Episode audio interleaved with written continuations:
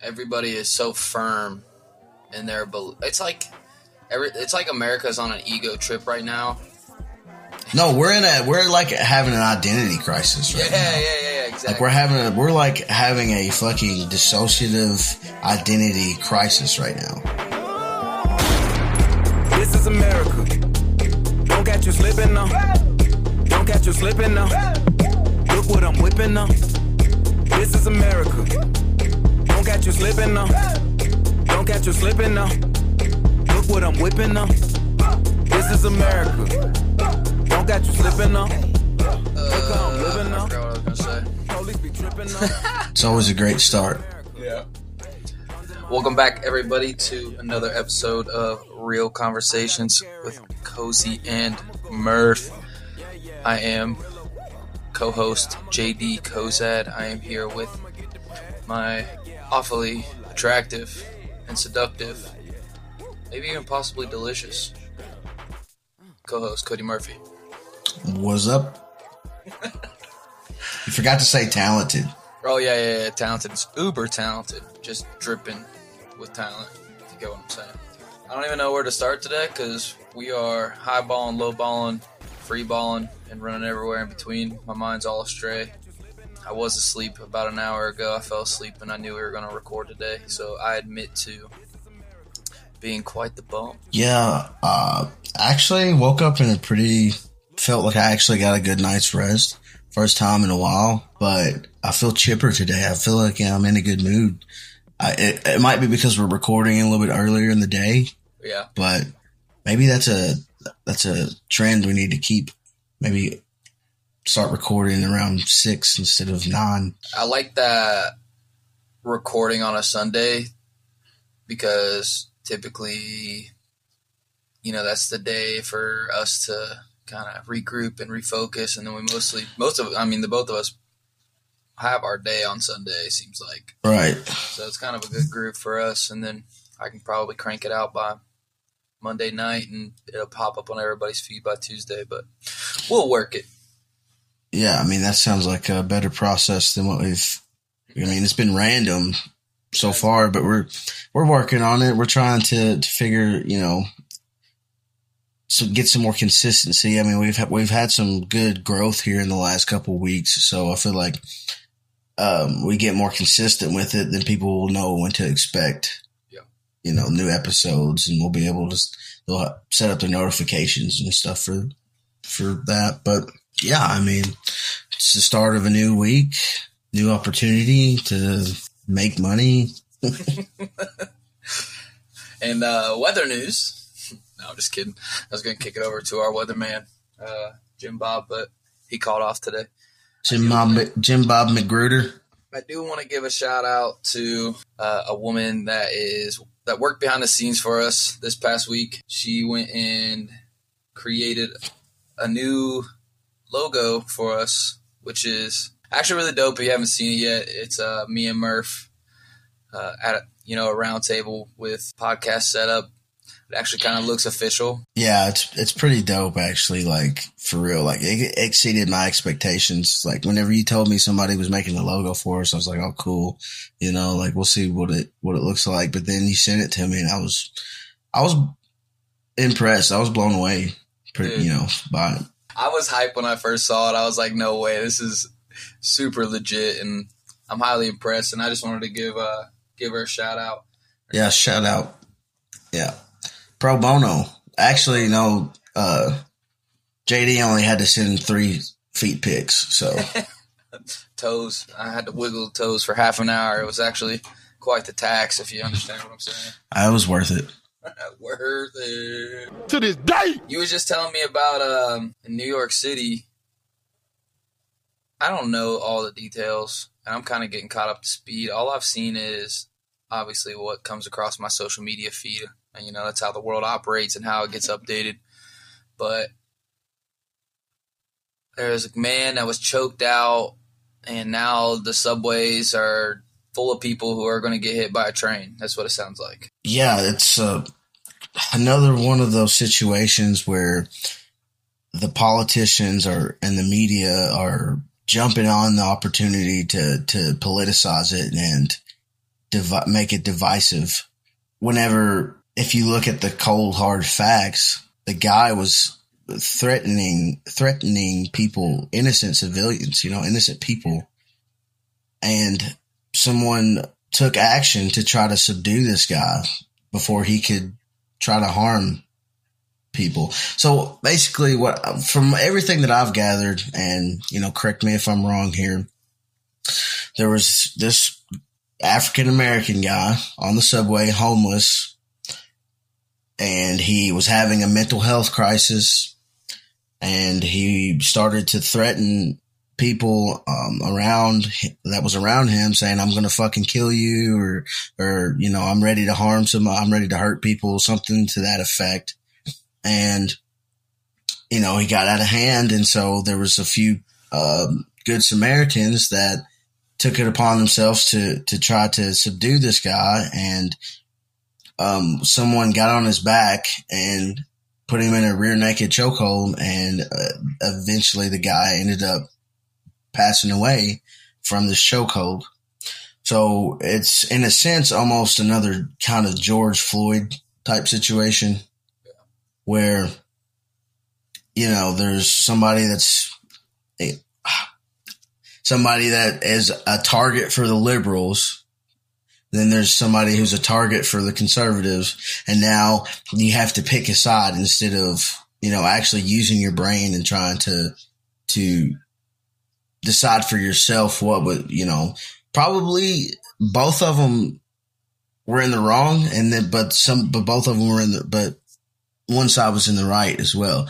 Like, just put yourself in that situation. If you're on a subway, close quarters with somebody who's having a mental health crisis, a literal nervous breakdown, and they're talking about how they're going to kill people, you don't know if this guy's got a knife on him or a gun on him or, or whatever. And so what are you going to do? Like, if you're sitting there with your family or someone that you care about, or even if you're by yourself, what are you going to do in that situation? If you're a trained, the guy who, who is getting accused of all this stuff is a trained Marine. He was a uh, Marine. I don't know if he's active duty still or what, but so he's co- trained in hand to hand combat, at least somewhat, you know, and he took it upon himself to, to wrestle this guy. And there was another, there was the video that I saw. There was a couple other people that was in, were involved, but the guy put him in a chokehold and the homeless dude was like struggling around and he wouldn't stop. So he just kept, you know, he kept the chokehold until he, I guess, basically went limp. And, you know, unfortunately the guy passed away, but it's just so disheartening to see the reaction from all from, they just have to politicize it instead of, instead of just uh, looking at it from an objective point of view. That's what I hate about this country. I'm just stating what I've read just in this short moment. And I don't lean one way or the other. I've stated that on multiple occasions. But Jordan Neely, the man who was choked out and passed away, was arrested multiple times for assault, including of a 67 year old grandmother on the subway. The police were called out on him monthly for subway altercations, and he was released over and over again. He told the police he needed help. He had schizophrenia and ADHD. And I think if the protesters are going to be mad at anybody, of course, protesting has its place and it works if it's pointed in the right direction. But if anything, they should be mad at mental health services. Well, not even that because because the people who you know the mental health services they only get certain amount of funding. They can't take everybody that that has a mental health issue because then uh, you know they would be overflow overcrowded. So they need to be mad at the politicians who are making, who are deciding to send billions of dollars overseas in a conflict that we really have no, you know, don't have a, a, dog in the fight in instead of investing in infrastructure, in healthcare, in mental health care, you know, trying to, to solve these problems that we here have here domestically instead of trying to to play the big hero across the sea. You know, that's what they need to be pissed at. Instead, they're they're trying to make it about Democrat, Republican, white versus black, you know, military versus civilians, like whatever you want to say. But it's just ridiculous the, the way that people just feed into this type of fucking dumbass rhetoric Yeah. that's always kicked around in this type of situation. Like, when are we going to learn? And I like how you, what you said about protests that protest has its time and its place and it, it is effective in the right situation and if it's pointed in the right direction. But in the last few years, protests have lost its effectiveness basically Yeah. because everything gets a protest nowadays. You know, protest this, protest that. And at the end of the day, what the fuck does it actually do? Unless people go out and vote and try to change, actually make change. And even then, still, there's a lot of questions about like what, what happens in our voting process. you got to cut the head off of the snake, and that's I know that's uh, a catchphrase people hear in other scenarios, but when it when it comes all the way down the train and it's affecting the common person like this, the only real change that can be dealt among a society is to work your way up and fight the top. You can't like you can't stand in the subway because there's still people that are going to and from work that have everyday lives that probably unless they're you know caught up with everything they don't know anything they're just trying to get off the subway i've seen something where you know there's a guy trying to get off the subway. I mean he's a colored man himself and he can't he can't get off the subway. And he's fighting no fight at all. So i just don't see the wasted energy time like I can't wrap my head around having the time of day. Most of the time, and um, this might sound bad, but most of the time it's the people who live off the government who don't have a real job, don't have, you know, a regular work hours that have go out in the middle of the day on a fucking Wednesday and can just stand in the street for three and a half hours. Like who the fuck has time to do that besides people that really don't have anything going for them, you know? And I know it might sound like I'm hating, but like at the same time, logically, you know, if you have, if you're a middle class citizen in America, you have to go to work. You're going to have to pay bills. Like there's no, you don't get bailed out by the government. You have to pay taxes. You have to, you know, check your credit. Like that's just what middle class life is. If you're not uh, one of the rich people or you're not super poor, you really don't have as much help as the rest of. Uh, of you don't have as much help as those other two classes of people. Yeah. And so it's just, uh, I think it's good that we all, that a lot of people have this energy that they want to drive change. They want to affect change in America because we need that. We need that energy. We need that motivation, that inspiration, but we have to, something has to happen where we get on the same page and we start working against the government instead of working against each other.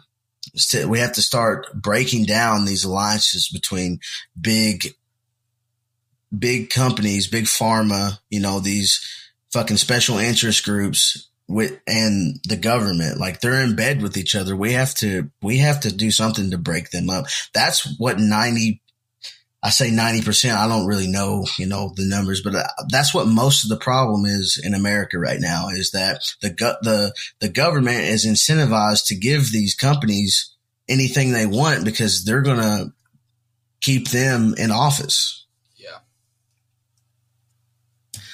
And so just, it's just like a, such a shitstorm that we're in right now. And I think in everyday small town America, you don't have those uh, problems. Like you don't have people at each other's throats all the time like you do in like big cities. I feel like if I was living in a city right now, I would be doing everything I could to figure out how to get out, how to get out of the city, how to find a home that I can settle down in and just live my life. Because if you look at it, all the major cities across America are dealing with this craziness, you know, this ludicrous. Literally. But like I live in Beaver Dam, so and like you don't see any like yeah, there's some crazy shit that happens every now and then, but you don't see like people rioting in the streets and burning shit down and people getting into road rage incidents and, and shooting each other all the time. But I will say there's there's less diversity here as well though. So like it's that's a trade off. There's less diversity, less culture. Uh, it's more boring here. You know, there's not as much to do if you're not like a if you don't work in a factory or are a farmer or you like to hunt and fish. There's really not much for you to do here. There's probably something to be said to you know in those small towns. Like everybody's kind of the common man you know what I'm saying? Everybody's got, everybody knows everybody. Everybody works together. It's like, yeah, your secrets fly real fast in a, a town like that, but that might be what keeps people in check. Because that you can be here and go unnoticed and do your dirty deeds, do do your whatever, and never get checked by anything or anyone. Right, and I mean, like I said, there's uh, benefits and there's um, you know, detractors from from living in a small town like this, but it's way safer. I would if I had a family, which I mean I do have a family, but if I was living in a city and I had a family, I would, like I said, I would move out because it's just so much safer, and your kids are, are exposed to less a violence and b just like craziness. And I mean, I never grew up in a city. I never lived in a city. The biggest city I ever lived in was Owensboro. Yeah. So, you know, but even now, Owensboro's getting pretty, pretty, you know, unpredictable. There's shootings all the time in Owensboro. And back 10, 15 years ago, you know, if you heard about somebody getting shot in Owensboro, it was a big deal. But now, you know, it's just like a, you know, business as usual. Yeah. I see because I still follow the Owensboro police scanner thing on Facebook, and I see all the time about things. It wasn't even like that when I lived there. What four years ago, bro? Yeah, it's rapidly getting Rapid. worse, and it's all the cities. It doesn't. It doesn't. I I know every night in my house, I can sit here and listen to the gunshots ring, and it's just like you said, there's something to be said about if you if you are at that point in your life, it's time to get the hell out of the cities. Because not only because it's safer, but like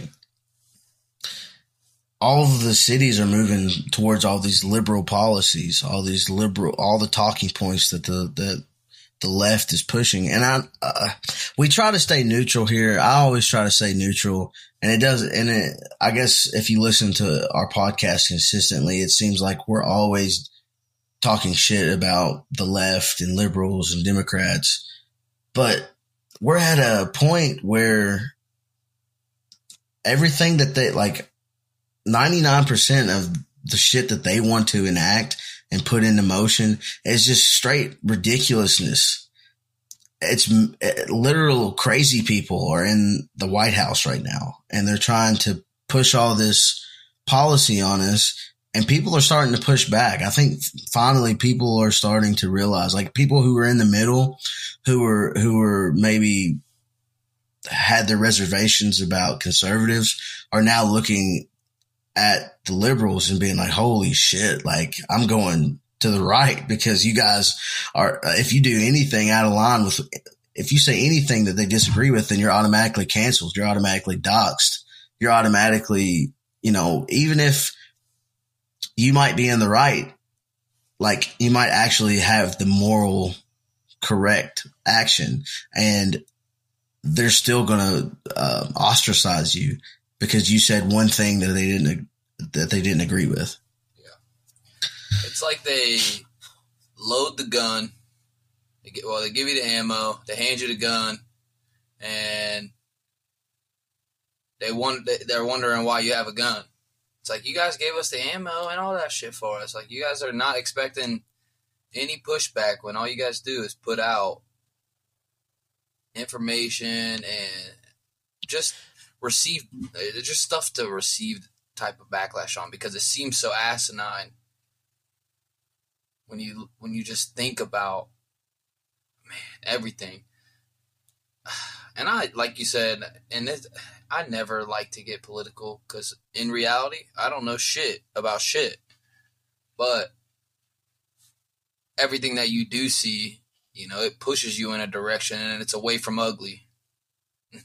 Well not only not only that does it push you in, in, in, a direction, but you have to have an opinion now. Used to you could be like, well, I don't, I don't really have an opinion, but now, nowadays with the with social media and everything the way it is, like you have to have an opinion. Yeah. Because at some point it's going to come up in your in your life, and you're going to have to make a decision on on what you actually think about it we're getting closer and closer to to this to this boiling point, I feel like, to where eventually you're going to have to pick a side because that's the only option that we're given here in America. It's either left or right. There's no middle ground. There's no, hey, let's compromise and come up with a better solution. It's either you're with us or you're against us. And I don't, I think that goes against everything that America yeah. really has stood for for the last 200 some odd years. Everybody is so firm in their belief. it's like every it's like America's on an ego trip right now. No, we're in a we're like having an identity crisis right yeah, now. Yeah, yeah, yeah, exactly. Like we're having a we're like having a fucking dissociative identity crisis right now.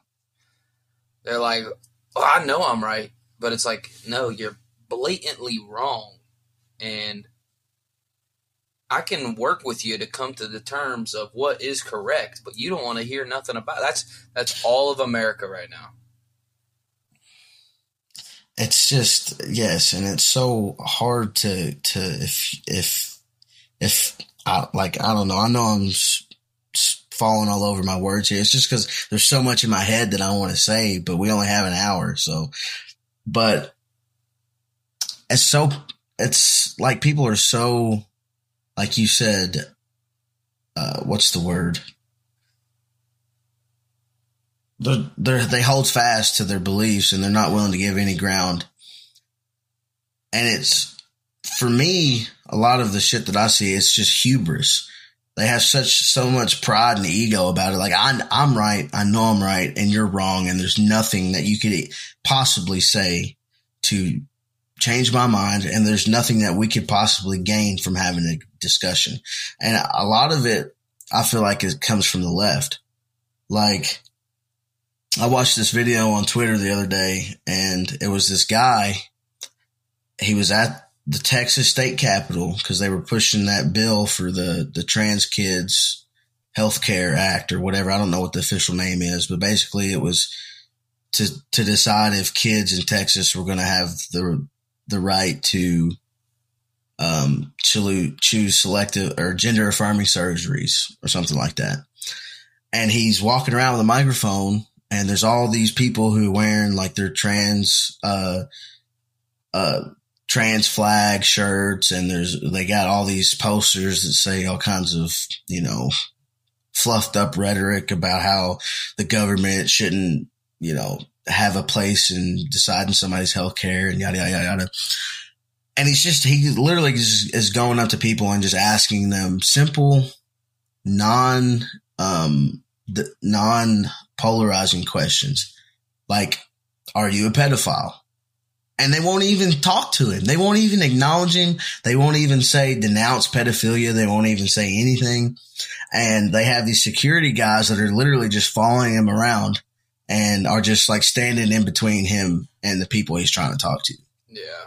Like they're so scared to have an open conversation or even like even try to defend their position because they know they're they they don't stand on a on a solid foundation. Like it can be broke down so easily, and it's been done uh, time and time again that now they're at a point where they just turn their back and won't even talk. Yeah, I think you're talking about uh, Infowars. I've seen that. Yeah, it was the Infowars guy, which I'm not a Infowars. Like I don't watch that shit. That was that was just something that like came up on my on my feed on Twitter, and it was just so it's it like blew my mind and i don't know why it blew my mind because i've seen uh, other examples of this in the past but the way the left just shuts completely shuts down whenever they're faced with any type of backlash or having to like i said defend their position. They will not do it. They say you're a bigot. You're wrong. I'm right and i don't have to engage with you. And that's that's that goes against everything that we are taught as Americans to me, in my opinion, you know, like that was what makes America so great is that we have the ability to, to have that discourse and be able to, to give here, give there. Well, I'll, I'll, I'll do this if you do that. And then we'll come together and come up with a better solution. They remind me of the kid that gets punishment and it, the kid just shuts down. You can't get no response out of them, nothing. They just they're just like turn their back to you, shrug away. It's like, oh, I know I'm being bad, but you're not gonna get nothing out of me. Right, it's childish. That's what it is, and that's what the guy, that's what the the dude on the video, that's what he was saying. He's like, you are all childish, petulant, you know, children you don't even have the guts to to face me as an as a uh, an upstanding adult. You can't even have a conversation. Like the, he went up to this one lady and she literally just starts bursting out in song, like just some random song. It was like some gospel song, and she just was singing as loud and obnoxiously as she could into the mic, and it, you know, and it's basically like a big fuck you, like go away, like I get it, but like and then you have the other people who they just scream. If you say something that they don't like, they'll just start screaming for no reason. Like that's the left's response. Yeah. Is to just literally scream bloody murder.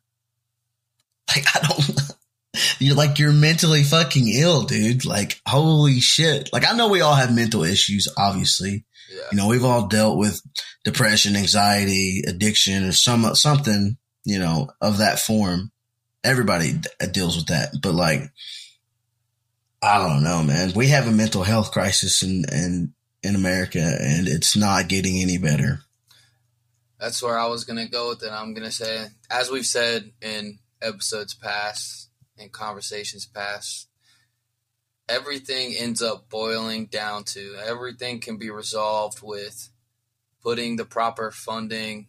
And I know you said it earlier, the proper respect and care and treatment into people's health, mental health. I mean, how much would it help too if the United States had free health care? You could go see a therapist or talk, you know, get medicated for free. How much does that ultimately change the course of where the United States is? Because it's just so fast turning into essentially a living hell. Like, are we living in the end times right now? We don't even realize it. Well, we were living in the golden age at some point, and we didn't realize it. So you know, that was 1999. Yeah, right. The 90s, bro. The 90s. I wish I was. I wish I could have grew up in the 90s. Like I was born in the 90s, so I really yeah. didn't. I was a kid in the 90s. Like I wish I was like 20 to 30. I wish it was like, you know, in the in the 90s instead of fucking 2012 to 2022. Exactly. You just imagine the the peace that you could have in 1995 as a well. Just think about it. Everything was cheaper. The economy was in a better spot. America was thriving. Yes, we still had uh, you know conflict between liberal and and conservative. Like we, that's always been a thing. But people weren't absolutely nuts you know, people weren't going up, going up in the mall and shooting the place up for, or going in a hospital or going into school. Like, it's like every week there's a new thing with gun violence. And I don't know if you heard about the, the one in Atlanta, but they were there was an, a shooting, a mass shooting in Atlanta in a hospital. I can't remember what the name of the hospital was, but I think they were looking for this guy for like multiple days, and like they couldn't find him. He was like in hiding or whatever. Yeah, Northside Hospital. Yes, and it was a black dude, Yeah. and you don't hear any media coverage over it about it because it doesn't fit the narrative that the the the gun control people. You know, it doesn't fit their narrative, so they don't push it to the forefront. They'd rather they want to sweep it under the rug and be like, "Oh, don't worry about it," because it's not a white, you know, supremacist. Yep. But this thing with the with the dude on the subway, oh, he's a he's a white dude that choked out a black guy. He must be a fucking racist. Yep. Like, no, he's a hero. Like he saved people from getting hurt that day. But yeah, they're vilifying him in the liberal media and saying that he is a white supremacist. Uh, you know, like and they slander the fact that he's a Marine, and it's like y'all don't understand so much stuff, and it just you it's it's made so abundantly clear what the narrative is across all platforms. It's like we're trying to divide every person, even inside themselves, to not understand anything and hate. I mean, we it's like we it's like every person that walks this earth not only hates each other but hates themselves so much that we're just gonna put it out on. Well, else. right. They hate themselves and they don't trust their judgment. And so now, like you said, they're trying to muddy the waters and get everybody so worked up and confused and scared that whenever they need guidance, they go straight to the government. They go straight to the, to the, you know, people in charge and be like, please tell me what to do. But that's, you know, that, like I said, I keep saying this, but that goes against what our American values is. We, America was supposed to the citizens are supposed to be able to govern themselves. That's what made America so strong in the, in the, you know, that's what gave us our power. That and we have two oceans on, on each side. So it's hard to f- invade, but like, you know, it's self governance. it's like the people have forgotten the ideology behind you know keeping people and each other in check it's like there's no i don't under like they're so afraid to keep like, i keep running back to keeping people in check but like it's the small things like even just working at the gym you know somebody drops a paper towel why doesn't somebody go hey man, pick that up or pick it up for them. Instead, they just leave it the trash on the ground, and you can translate that to the largest picture. It's like we'll just leave the trash on the ground. Well, it's, it's, um, I was listening to a podcast earlier this week and they were talking about how America, Americans are incentivized nowadays to, to, um, generate apathy, like apathy. You know what apathy is? Yes. Like you don't do anything about it. Like you were talking about, you don't pick up the trash. You don't, if somebody needs help, oh, well, I can't do anything about it because of what the repercussions. Per, prime example, the whole thing about the TikTok girl and her, and her dude at the gym that she would like was the feral girl Yeah. at the gym. Prime example. Now, if somebody sees a, a, a female struggling at the at the gym with some weights, I'm not touching her. I'm not gonna. I'm not even gonna look in her direction because guess what? I'm a feral beast if I even look in her direction. Yep. You know. So basically, just don't. Just keep on. Stay in your lane. Go do your business, and don't worry about anybody else. Man. That's like the message, and that's so. It's just so de- uh, detrimental. I feel like Right. you're going to get to the point where people don't want to do anything for other people. But I feel like that's only a narrative because if you, like I said, if you go out everyday Americans, like small town America, people want to help each other generally. Yeah. If somebody is on the side of the road with their car broke down, you know, somebody's going to stop and help them eventually, Yeah. if not multiple people, you know? time. And I've seen so this is playing into like, you know, you go out into America, people want to help each other. I've seen on TikTok there's this British guy who's never been to the United States before, and he got viral for making fun of American dishes like biscuits and gravy. He's like, you know, that don't make sense. It looks putrid, blah, blah, blah. Well, like him and his TikTok fan stardom, you know, got enough money to come to the United States. And he's doing this journey, you know, through all the states, trying all the food. And one of his biggest plays on is like, yeah, in the cities, you know, it's it's like the Wild West, but you come out here anywhere else and it's every person I've come into is the kindest soul, you know, real people in America are still and so it pushes into what you're saying. Like it is a narrative and the the masses feed into that narrative because they're so seduced by the devil that is social media. But the quiet folk the the ones that aren't too far gone are what really make up the United States and that narrative will never be pushed anywhere unless you get that, you know, you need that feel good story once a week. Some hit media piece might be made up about the kid who, you know, saved his sister from getting attacked by a dog or something. Yeah, and there's a place for that. You know, we need that. We need those type of things. But when I was younger, so when I was younger, I was kind of captured by this whole movement of, oh, you know, uh, you know, cause I, I feel like I, in my lifetime, I have faced real actual racism, you know, like people, you know, this is not like a woe is me type. I'm not trying to, you know, say that I was mistreated or like, you know, like I was looked down on, but like for real, in the past, whenever I was younger, like in high school, middle school, high school, and in my early 20s, I had a hard time like there was a few girls that I wanted to date, but I couldn't date them. And at first, I didn't really, I didn't, you know, I was naive about it. I didn't rec- recognize the situation. But honestly, it's because people around here, they didn't want their daughter dating a black dude. Like, even though I was half black and half white, I was still always looked at as the black kid in, in my class.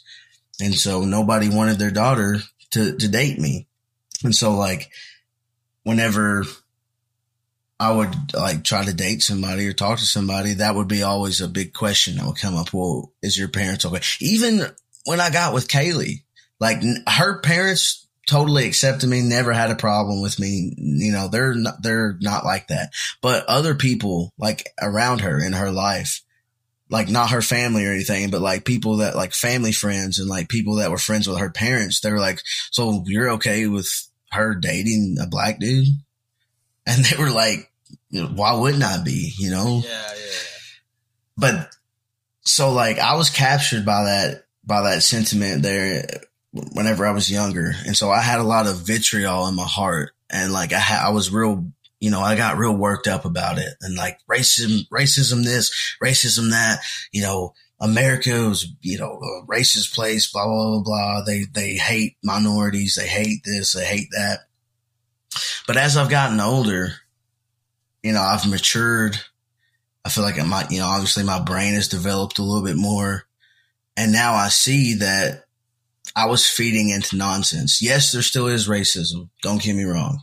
There's racism, but there's racism against everybody. There's, there's, there's uh, oppression for everybody in, in, in certain types of ways. Like, yes, I, I do believe white privilege is a thing, but only in certain circumstances. You know, I don't think it applies. I don't think it's just like a, a blanket statement that applies over everything.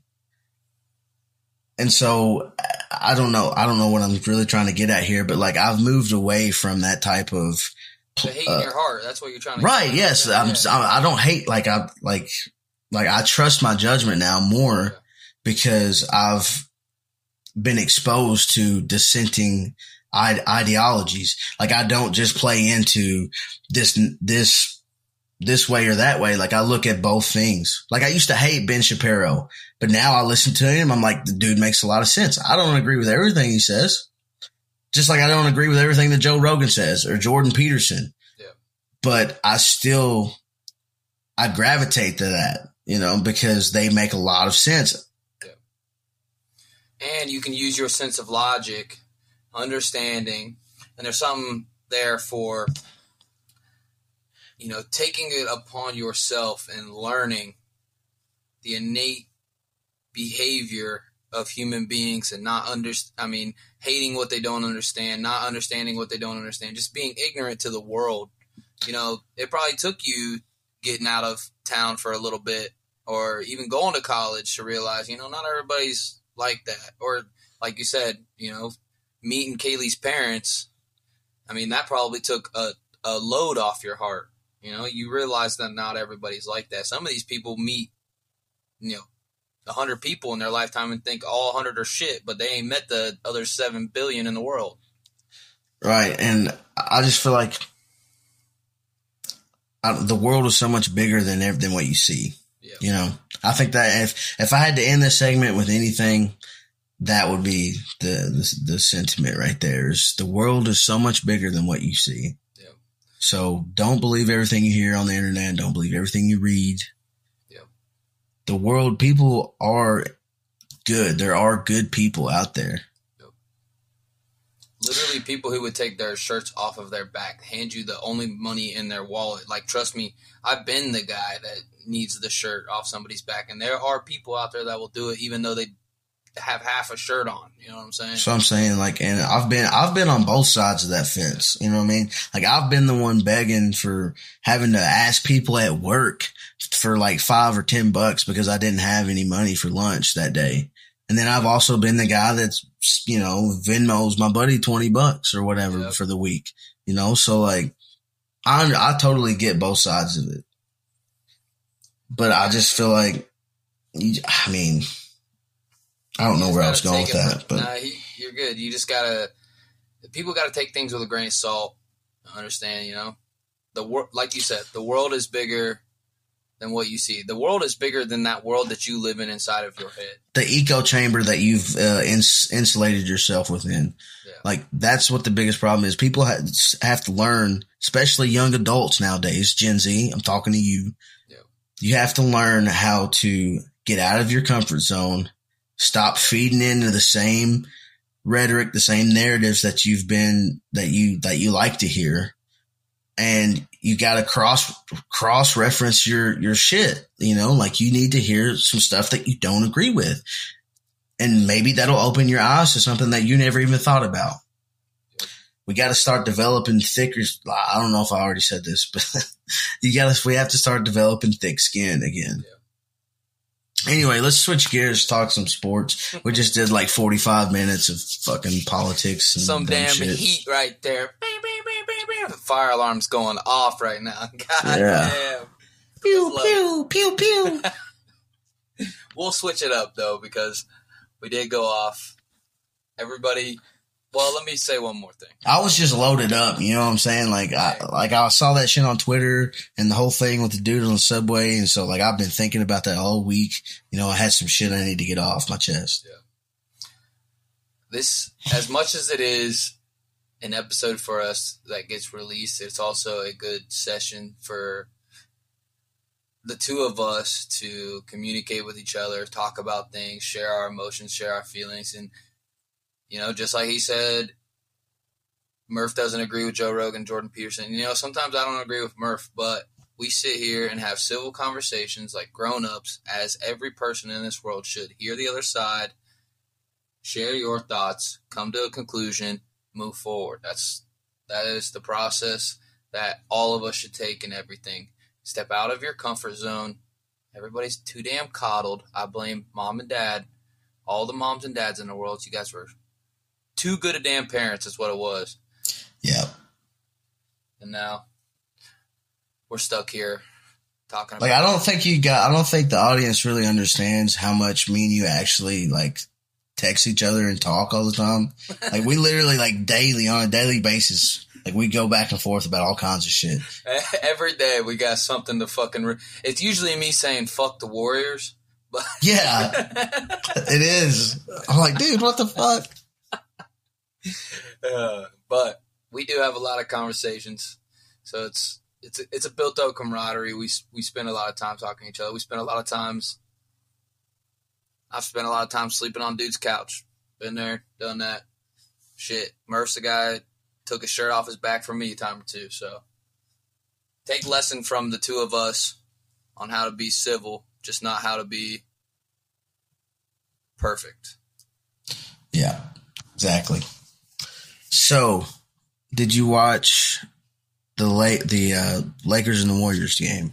I did watch the Last Lakers and night. the Warriors, and it was, as we've said many times before on this show, a Lakers favorable game. Everything was going that way. Yes, it was uh, to a, a certain point. Like I stopped watching after maybe like five minutes into the third quarter because I was like, you know, this game's already been decided.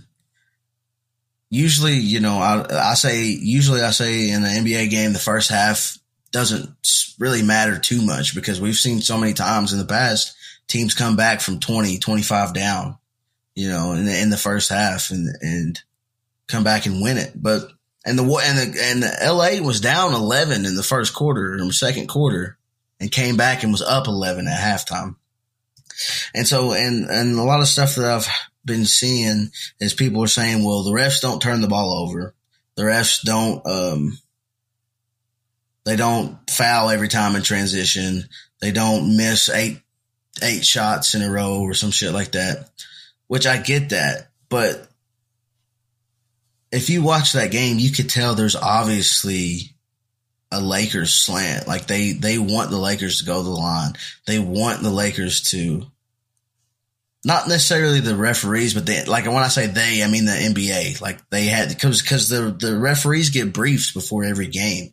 You know, like they get together and they talk about this shit, and so they know that there's a certain way they're going to call this game. Mhm. Like, and so it was just obvious. Like most of the time, it's not as blatant as it was yet last night, but the refs are supposed to be objective. They're supposed to call it both ways, but that's rarely ever the case, especially in professional sports. Yeah, especially in the NBA, it is. I know that I say a lot of times that sports are rigged, and I'm 99% of the time joking because I don't believe that in a sense. But there's just something so fishy about NBA referees, and I don't. It just they have so much power to sway a game. It's every other sport, like yeah, a ref can blow a call, but that really wasn't the deciding factor. You know what I'm saying? Right. But, But a if ref- it's consistent over uh, two, two or three quarters of a game, then that affects the whole game. the it I mean, it was like as soon as the Warriors went up 11, the referees every time down the floor whistle LeBron hadn't scored yet. I texted Murph last night and I was like, "How has LeBron not scored yet?" Instantly, as soon as they put up that that stat line on the scoreboard, LeBron gets a foul. Like it showed the audience zero points. As soon as it come down the floor, foul call. LeBron at the line, two free throws Like almost on cue. on cue, bro. As soon as I texted him, he didn't have time to respond. I texted, "Never mind," like instantaneously, and just I don't know, man. There's something there's something super fishy about the NBA to me, and I don't I can never put my finger on it. And I watch games like last night, and I'm like, there's, but th- there's a state to be made about you know the Warriors are a super streaky team. When they're hot, they're untouchable, and then sometimes when they're cold, you know, they they miss a lot of shots. They leave they live and die by the three. But last But- night was not that case. Yes, and I don't think that home court advantage should have that big of an impact because the Warriors at home they beat them by 27 and then they go away to LA and they get beat by 30 or whatever it was. So I don't know, like uh, that's why that's the biggest problem I have with the NBA. I generally enjoy watching the NBA playoffs cuz I think the players actually start to play and you see the best players go at it head to head. And I'll enjoy that. Like today, the Sixers and, and the Celtics, like watching James Harden and, and Jaylen Brown and Jayson Tatum and Joel Embiid all, you know, go at it as hard as they can. Like that's entertaining. That's genuinely entertaining to me. Yeah. Like I had it. That was a great game. I watched the entire thing. But then like, yeah, an overtime thriller, dude, came down to the last possession. And but then you have games like last night uh, in the Lakers and the Warriors, and it's like, dude, it didn't matter if the Warriors hit every shot. they still would have lost because of the way that the game was officiated. And that's just so, uh, it just makes me not, it just is disheartening to see, I guess, but It's a turn off to the appeal of the Right, yeah. Like, um, it almost is like, should I even watch the next game? You know what I'm saying? Like, is it gonna be like this every time? I mean, and it's because you know, if you look at it, it's because it's Steph versus LeBron. That's the big Showtime series that the NBA wants to push right now. So because they, you know, they squared off in the finals so many times before, and now they finally get to see each other in the Western uh, Conference playoffs, and so now they want this to go seven. If they, if the Warriors still won at home or still won away, they're more than likely going to win one at home. So I would watch for the next game to. I think the Lakers win this next one. I think Golden State goes home, goes back. They go back to Golden State. Golden State wins Game Six. Or wait, Game five and game. Game Five. Yeah. I think. So that would be what three two. I think Golden State wins. Hold on, hold on, hold on, hold on, hold on. Sorry, so they play one more at LA, yeah. right? I think LA wins the next one, so that puts the series at Three one. three one. I think Golden State goes home, wins at home. That puts at at three two. I think at LA comes back. They go back to LA. Golden State wins at LA. They go back to they go back to get to to Golden State for Game Seven, and I think LA wins in Game Seven at away at Golden State. man.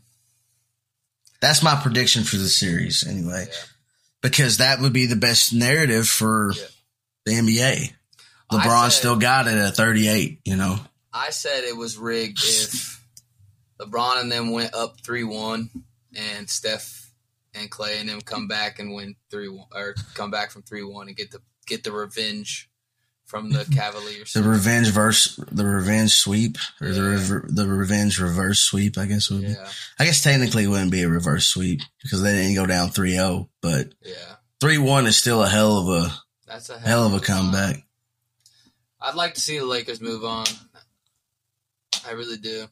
I think it's just a better. I think it's a better uh, narrative. I think them versus Denver would would probably be more appealing than them versus Golden State. They're Denver versus Golden State.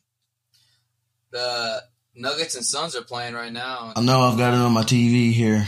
Yeah, the Suns they finally pulled one out. I was worried, and it only took Devin Booker forty nine and KD thirty seven to pull out a W. I don't Yeah. think they can repeat that, bro. They're not going to play that high of a clip. I mean, and CP3's out, you know, so I think Denver wins this one six. It depends on who wins tonight, but I'd say I'd say Denver probably takes this series. that Celtics Sixers series though is a That's gonna be a good one. bro. That's- It's that- banger. Yes.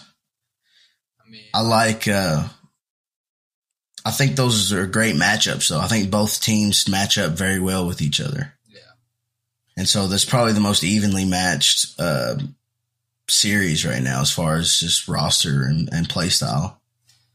I want to say early on when we talked about NBA in one of our episodes early on in the NBA season, I want to say that I picked the Sixers and Celtics to be the Eastern Conference final, and we're getting that finals mat that Eastern Conference final matchup in the second round, and that's crazy to me. Like I would have thought that they both would have been one and two, but. I'm rooting for the Heat all the way out of the East, man. Jimmy came back, and put on a goddamn show. Yeah, I mean, I, they're I, they they're the Cinderella, you know, they're the like the belle of the ball. Everybody's rooting for them. Yeah. If they win this series, I think they said they'll be the only the second eight seed or eight seed in history to ever make it to the conference finals. Yeah. Did you know that it is a uh, what's it called? A uh, I forget how they worded it, but it's a rank rankagami or something like that. There's a one seed, a two seed, a three seed, a four seed, a five seed, six seed, seven seed, and eight seed. Yeah, it was the first time in NBA history that they've had one through eight seeds in the in the second round. That's crazy. That's That is pretty That's nuts. actually nuts. I mean, uh, it's just the chips fell fell where they perfectly for it. I mean, uh, But yeah, I mean, it's been it's been pretty entertaining. I just don't. Just last night, kind of kind of put had put a bad taste in my mouth Yep. watching that game. But I think it's going to be fun to watch, regardless. This is new. I seen uh, you know, Micah Parsons, linebacker, Dallas Cowboys. He was at the Sixers game in a Philadelphia jersey. My man want to be an Eagle so damn bad. Yeah, except uh, except he got he's getting paid in Dallas, so I don't think he'll be going anywhere. Nah, he's not going in. Is he from Philly? Uh, he went to Penn State. I know that. Yeah, so I mean, he probably has close ties in that area. Yeah, definitely loves the Philadelphia area. I mean, if he's there rooting for the Sixers, he's got to be some kind of Philadelphia sports fan. Yeah, for sure. Philly fans are always they're like I feel like that um like their sports culture, that city, their sports culture, I feel like it just captivates you. Like if you're in it, you're in it for life, you know? Like you don't hear of any casual Philly fans. Like if you're a Philly if you're a Philadelphia Philly like baseball fan or you like the the Eagles or the Sixers or what's the hockey team? Is it the Flyers? Flyers, Philadelphia Flyers. Yeah, if you're any of those, uh, like if you're a fan of any of those teams, then you're like in it for life, you know? Were you able to watch any of that UFC matchups, the matchups last night? No, dude, I couldn't find a, I couldn't find a stream. I thought about buying it. I thought about buying it, ah. but it, it's just not worth it for 80 bucks. Like there wasn't anybody else interesting on the card. Like usually if there's at least two fights on the card that I want to see, then I'll buy it. But I mean, I wanted to see the Aljamain Sterling and Henry Cejudo fight, but like everybody else, just I don't even still wasn't appealing to me, you know. So I'm not going to drop 80 bucks on that. It's uh, it ended up being a good fight. I only watched um, It went to decision, didn't it? yeah, it went to decision, and it went Sterling's or uh, yeah, it went uh against Cejudo, went Sterling's favor. But the highlight for me is that I think Sterling is uh going to end up fighting Sean O'Malley. Yeah, I saw the the little like back and forth they had. I saw where O'Malley came up in the octagon and was talking shit. I actually tweeted about it. Did you see what I said? I said this has WWE vibes written all over it, and it exactly feels icky. Feels like. Yeah, it seems like you know O'Malley's one of those guys like you either love him or you hate him, and it would be everybody's always like the the argument against O'Malley has been, you know, he never takes the big fight, and he's come out and said he's only going to take a fight if it's for a belt. Well, here's the opportunity for either the O'Malley haters to you know get what they've been looking for and see him get his ass beat, or him come out take a belt and shut everybody up. And I think that would be I think that would be a ticket worth buying. You know what I'm saying? Yeah, I like O'Malley. yeah, I like O'Malley. I like O'Malley. I think he's a pretty entertaining fighter. But uh, kind of what I was getting at was like, it makes me feel icky is because I want the W or the UFC to be genuine. I don't want there to be like I understand like promoting a fight and getting hyped up about a fight and like you know creating a kind of simulating a rivalry that way people will buy the ticket. But I want it to be genuine. I want it to be like real fight. You know, like, and I don't doubt that the guys go out there and give it their all. I'm not saying that, but like, I don't want there to be any like narratives of like, oh, we got to have this matchup and this matchup. I want them to fucking earn it. I want it to be the best guy versus the best guy all the time. And I know it doesn't always happen that way in boxing, any combat sport. You know, like a guy's going to get a shot because of his name sometimes. Yeah, You know, I get that. But I think since the UFC got, or the, what was it, the group that owns the UFC also owns WWE now. yeah, WWE. Yeah, the WWE sold for like $9 billion or some shit yeah, to the same people that own the UFC. So I feel like slowly but surely we're going to see the same elements of WWE, some of the same elements of WWE creep into the UFC game. And some of it might be good, but I feel like you're just taking the, You're taking the what the the, the fabric. Yes, the authenticity of it. You're taking the authenticity of it out, Yeah. and that's what really brought me to the UFCs.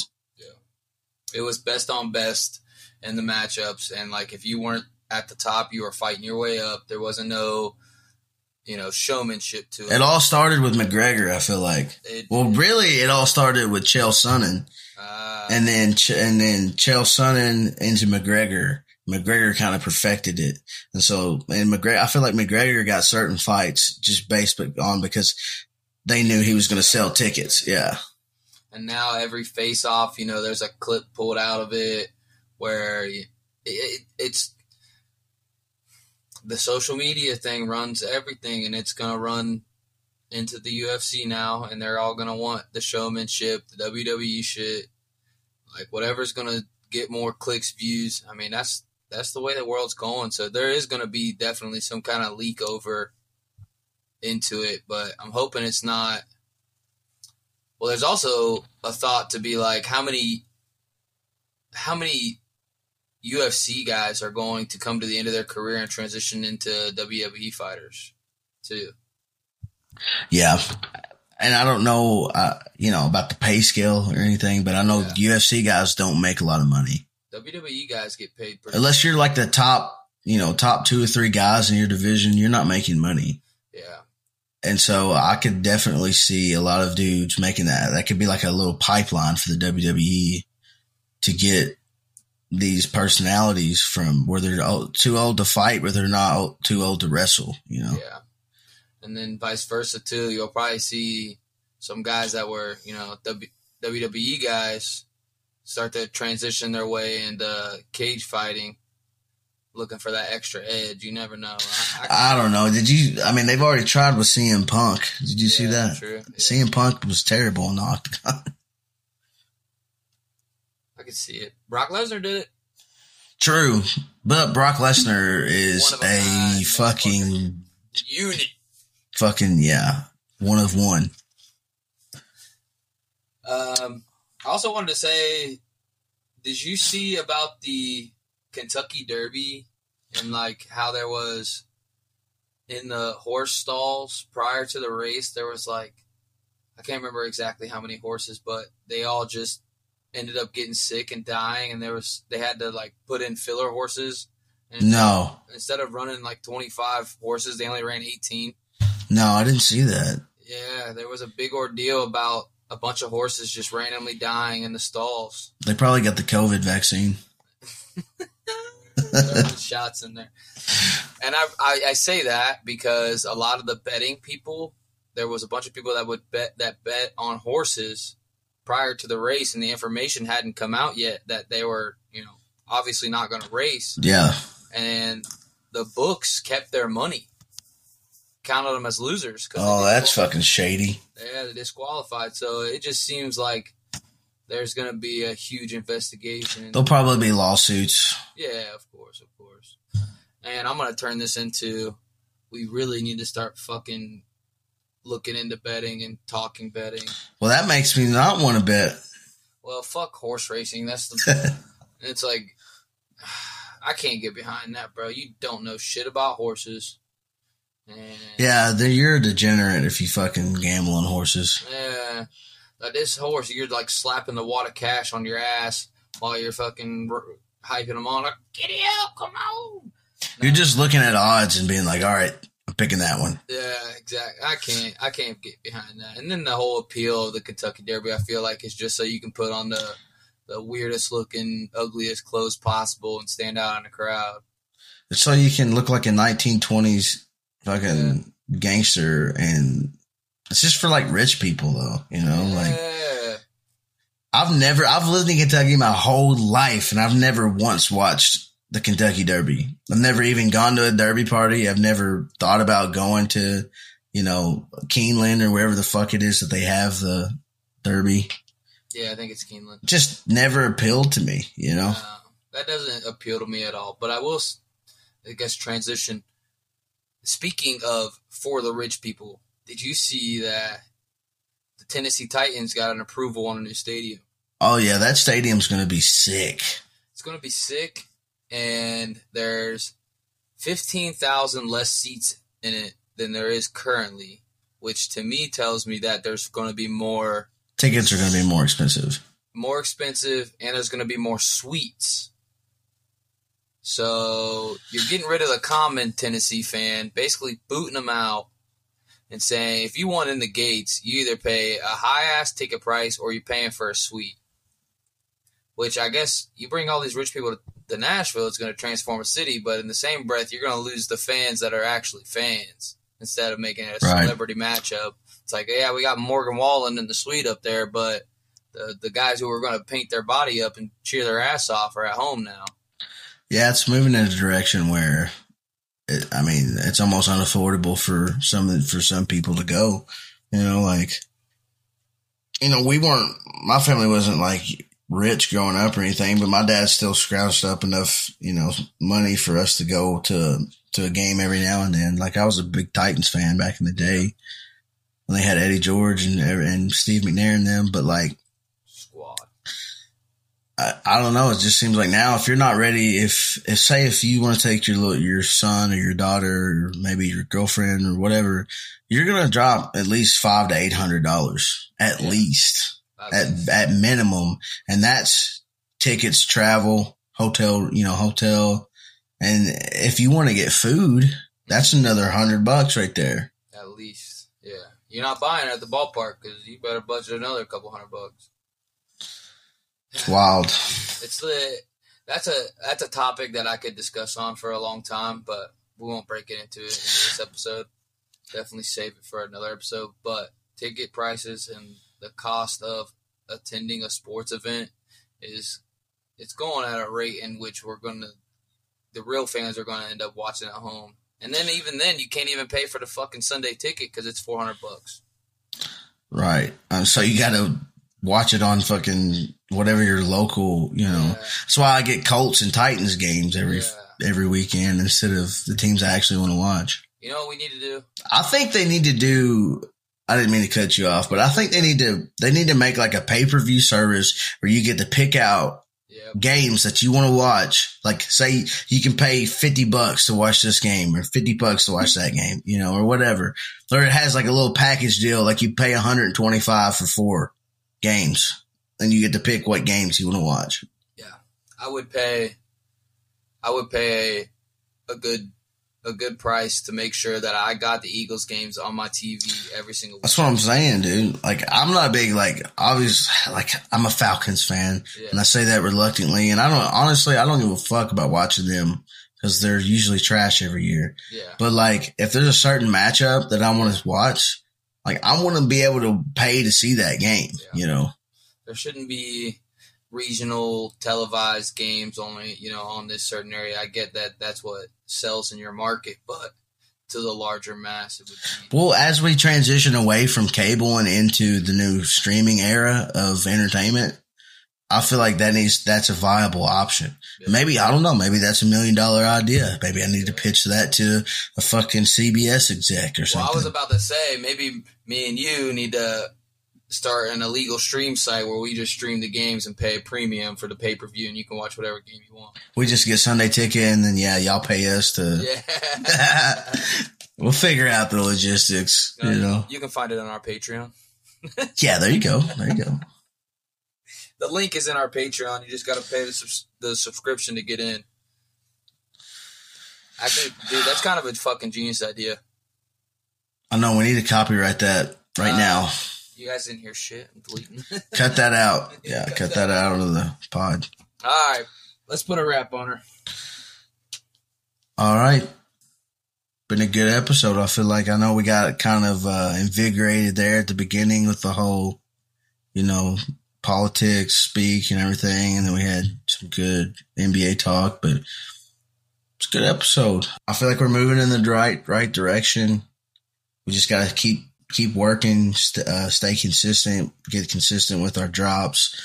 I really like this idea of the religion, the religious episode.